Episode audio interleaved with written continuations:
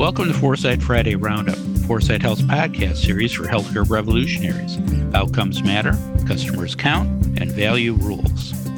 Hello again, everyone. This is Dave Burda, news editor at Foresight Health. It is Friday, September 9th. Labor Day weekend seems like a year ago already, doesn't it? And the person who stole top secret nuclear documents from the government still isn't behind bars. Yes, it's been a very busy week. On Friday, September 2nd, while you were probably at the grocery store shopping for your Labor Day barbecue, One Medical disclosed that the Federal Trade Commission started an antitrust investigation of its proposed $3.9 billion sale to Amazon. Then, on Monday, September 5th, when you were probably cleaning up after your Labor Day barbecue, CVS Health said it was buying Signify Health for $8 billion. And federal health officials on Tuesday, September 6th, recommended that people get a COVID booster shot every year, just like they do the flu shot. That follows the FDA's August 31st approval of a new COVID booster shot that protects us against the latest variants of the COVID 19 virus. To tell us the significance of these big stories are Dave Johnson, founder and CEO of Foresight Health, and Julie Murchison, partner at Transformation Capital.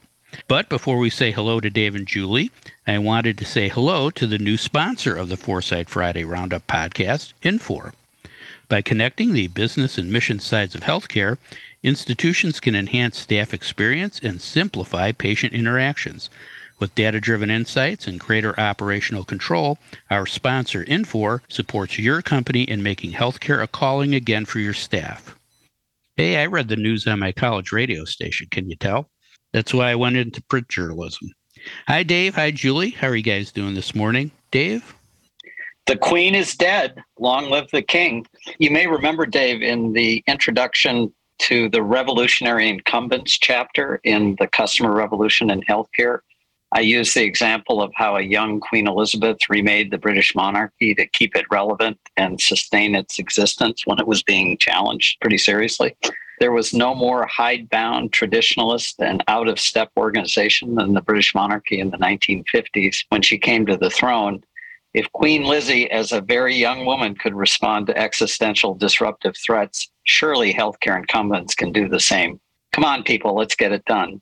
So I plan to honor her reign, like most Brits, by going to a local pub and toasting her memory. There you go. I can get on board with that plan. Thanks, Dave. Julie, how are you? Yeah, Charles is going to be no Queen Elizabeth. That is for sure.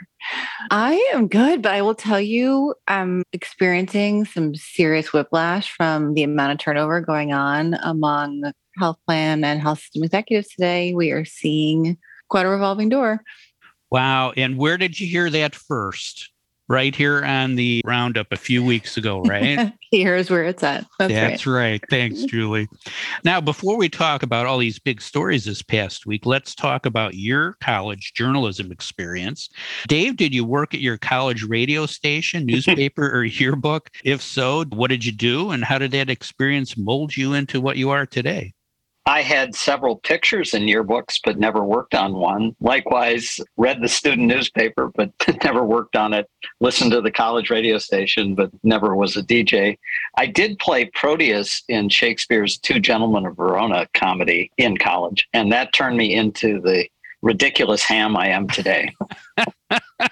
uh, the origin story. Thanks, Dave.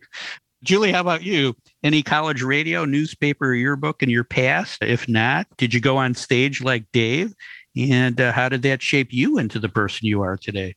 You know, I think the eighth grade yearbook committee fired me. So I'm not so sure that I had a high school or a college career in any of those places. But you probably won't be surprised to know that I was very active in planning student events at college. So there's a stream there in my history. Ah, the activist. Huh? That's great. Oh, no, the social planner. Oh, okay. Gotcha. okay. I was right there, Dave. Julie, what was the biggest rock group you brought to college? That's what I want to know. Oh, that's funny. So we tried really hard to get Tears for Fears, if you remember them. They were my first concert, and that was a big deal. But I think we got like, I don't know, some guy. I don't remember his name. Isn't that terrible? so Bruce old. Springsteen. I'll come back Billy, next week with that. Billy Joel, Elton John. Oh, you know, I, oh, it's it's great. I, I, I was a little liberal arts college. We we didn't have those kinds of big names. no, that that's great. Thank you. After I flamed out at the college radio station, I joined the newspaper and ended up being the editor a few years later. So I learned a lot of things, and uh, some of them about journalism, and the rest, as they say, is history. But let's talk about a few stories that broke last week that could make history. The FTC investigation of the Amazon One Medical deal, CVS buying Signify, and the annual COVID booster shot. Dave, I'm going to ask you to put your editor's hat on and tell us which one of those is the biggest story in terms of market impact? Why will it have lasting repercussions for the healthcare market? And how could it affect consumers? Well, let's start with A for the beginning of the alphabet. So I'll go with Amazon. And I don't know whether to laugh or cry about the FTC's announcement that it's investigating Amazon's acquisition of One Medical. It's it's just ludicrous. I may have mentioned this before, but ironically, the day before the big announcement of Amazon's acquisition of One Medical, I finished the book Amazon Unbound by Brad Stone, that focused on Amazon's stratospheric growth in the last decade, going from a company with under 150,000 employees and a market cap of 120 billion. I mean, not a small company in 2012 to one today with 1.65 million employees and a market cap of one and a quarter trillion dollars. That's 10x growth for an already large company. Amazing. So the book Amazon Unbound is a tightly packed 400 page read, moves along very quickly. Brad's a great writer. It has exactly one paragraph on page 405 on healthcare. You may remember I wrote a commentary titled Amazoning One Medical last month. For those who haven't read it, I can't believe it, but for those who haven't read it, it's an incredibly insightful and riveting piece. Go see for yourself.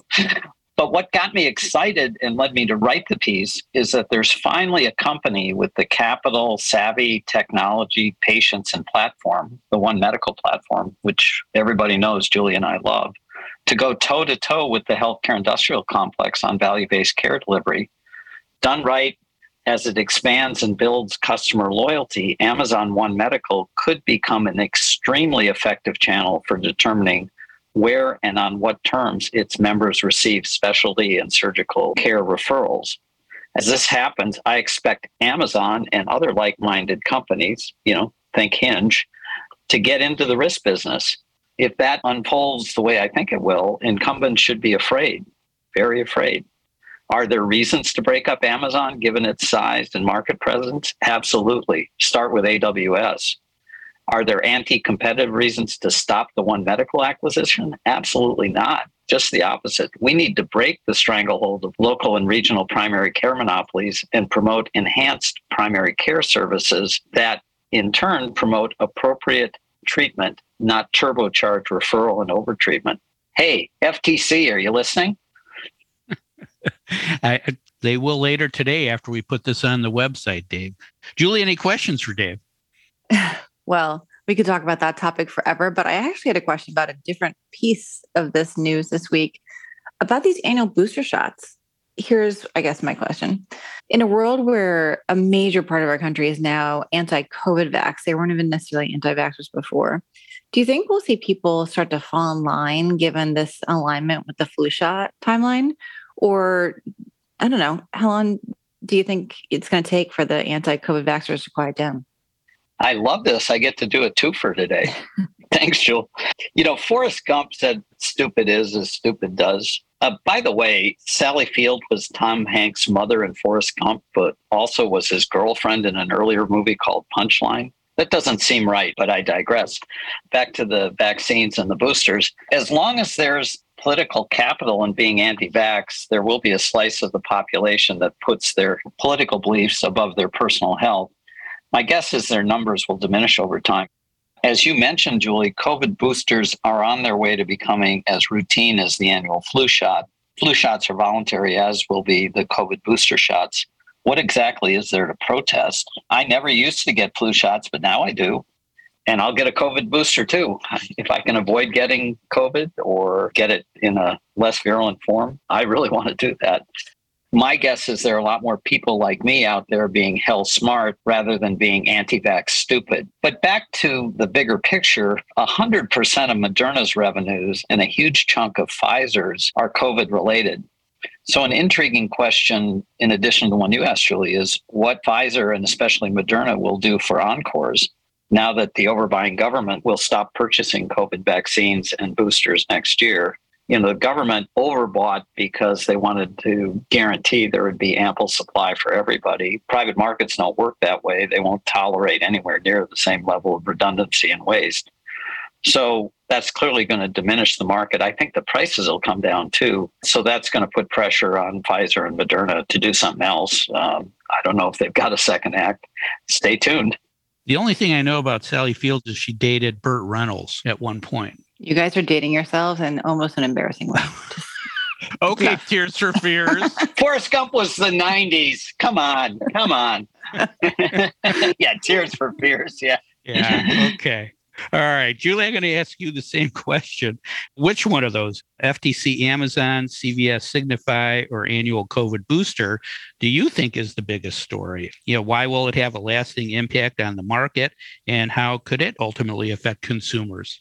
For me, it's definitely Signify and CVS. But it's funny, I heard someone say, and I quote, the digital health surprises just keep coming in talking about Amazon and One Medical and Signify and CVS, and actually a somewhat overshadowed Salesforce launch of remote monitoring. I don't know if you saw that. So mm-hmm. this quote, of course, stopped me in my tracks because none of this should be a surprise, right? Given the public market comps and all the talk about home health strategies, certainly afforded by technology. So business models are taking shape. If you just add on to these announcements, the Walgreens CareCentrix announcement and the United Health Group Walmart announcement, the hits are in fact coming and they're big. By the way, on this Salesforce thing, health systems are expanding into homes, but whether they'll partner with someone like Salesforce to power their remote care, it seems odd to me because I just feel like remote monitoring is a crowded space and maybe this is the ticket, but winners are going to have to really demonstrate both clinical and business value. And I'm just, we'll see if Salesforce has it. It's pretty interesting. Anyway, I digress. Signify and CVS, that's the one. And I think it's pretty significant for two reasons. One, a large part of Signify's original solution is a company called Censeo Health, which was arguably one of the best companies in the Health Evolution Partners portfolio. And it was originally designed to facilitate health risk assessments for seniors who were enrolled in MA plans. And this means that Signify really does know risk. They understand it, they understand what the drivers are. They've collected a ton of data around the social environment of people. So it's a very, very powerful origin. Second reason is now their clinical workforce is comfortable making house calls. You know, we're back in the Marcus Welby days, right? And this means they can do a lot more than health risk assessments and other services they may be providing today. So, obviously, as we know, this acquisition puts Aetna CVS in the position to vertically manage and provide risk-based care at scale. And you know, maybe not entirely immediately, but they absolutely now will have the foundation to drive that forward. And of course, at the end of the day, this is really about access, right? Bringing healthcare closer to people where they live. And as one of my favorite people in health and healthcare, Jane Sarasohn-Kahn said, this is also closer to people's communities who are their trusted touch points that can help advance health equity and decrease disparities in ways that the traditional infrastructure of the medical community can't. So, Jane, thank you for reminding us how important that fabric is. I remember that original company. So there, there's a real social determinants of health angle there too, going into the home and looking at food security and you know housing and infrastructure and things like that. Good insight. Thanks, Julie. Dave, any questions for Julie? Well, before I get to my question for Julie, I'm a little bit curious about this person that was so surprised by this digital health announcement you know, back when I was using an abacus in graduate school, they taught us that where you stand depends on where you sit. So I'm curious, was this a provider a payer? What type of person was this that was so surprised by the announcement? Dave, only you would ask that question. It's great. This happens to be a health system consultant. So very Yeah. good question. Yeah, I mean, they're sitting in the middle of the about to be run over Yeah. industry. yeah. The avalanche is falling, and they're still square dancing down on the mountain. Um, Yep. it's just just incredible. Anyway, home is where the health is. Julian, you covered that really well. So here's my question: The CVS Signify and the other transaction you mentioned brings small armies of pharmacists, nurses, and nurse practitioners into the competition for the ever mighty healthcare dollar. Meanwhile, the AMA, among others, is aggressively pursuing legislation in almost every state capital to put the genie back in the bottle. They call it scope of practice creep. So they want to limit the ability of pharmacists, nurses, and nurse practitioners to do more. We know the right answer is getting all healthcare professionals to practice at the top of their license. But who ultimately wins this titanic battle, market or medicine? So, little history. I can remember sitting around the table at Health Evolution Partners talking about Censeo Health when the CMS letter, you know, the infamous CMS letter that comes out and can literally change the course of the future of companies or practice with the stroke of a pen. And the big concern in the CMS letter was where appropriate care could be provided. Would the home be a place where care could be provided, or would it still be defined as being in a physician's office only, or you know other relevant medical infrastructure? And Censeo lived to fight another day when that CMS letter came out. So back in the day was when you'd be really worried about the market coming in and taking over. I mean, frankly, in the way we've seen pharma, right? I think today, with the power of these retail players and the demonstration of business models, we're in a very different landscape now. And I can imagine that there will be a longer battle here between the interests of the AMA around maybe certain things that can be done in the home. But look, we're looking, we're moving to hospital in the home. So I just don't think they're going to have staying power. Thanks, Julie. I'll put my money on the FTC looking into the Amazon One Medical deal. Can you use your market power in one industry to artificially manipulate prices in another industry? It's like a vertical integration death match. So I love it.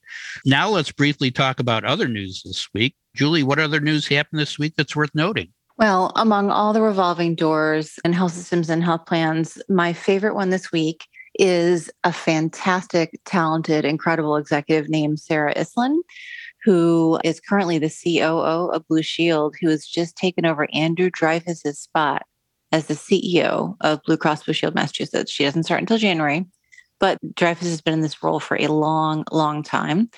Sarah is an executive who has run both government and commercial business and been inside the government. And I can't wait to watch her work. Yeah, well, we'll keep an eye on that. Thank you, Julie. Dave, any other news that made your front page? Yeah, we need to shake up these blues, right? So there are a lot of women leaders going into these roles. So I, Julie, thanks for bringing that to our attention. Let's stay on top of that one, Dave. You got it.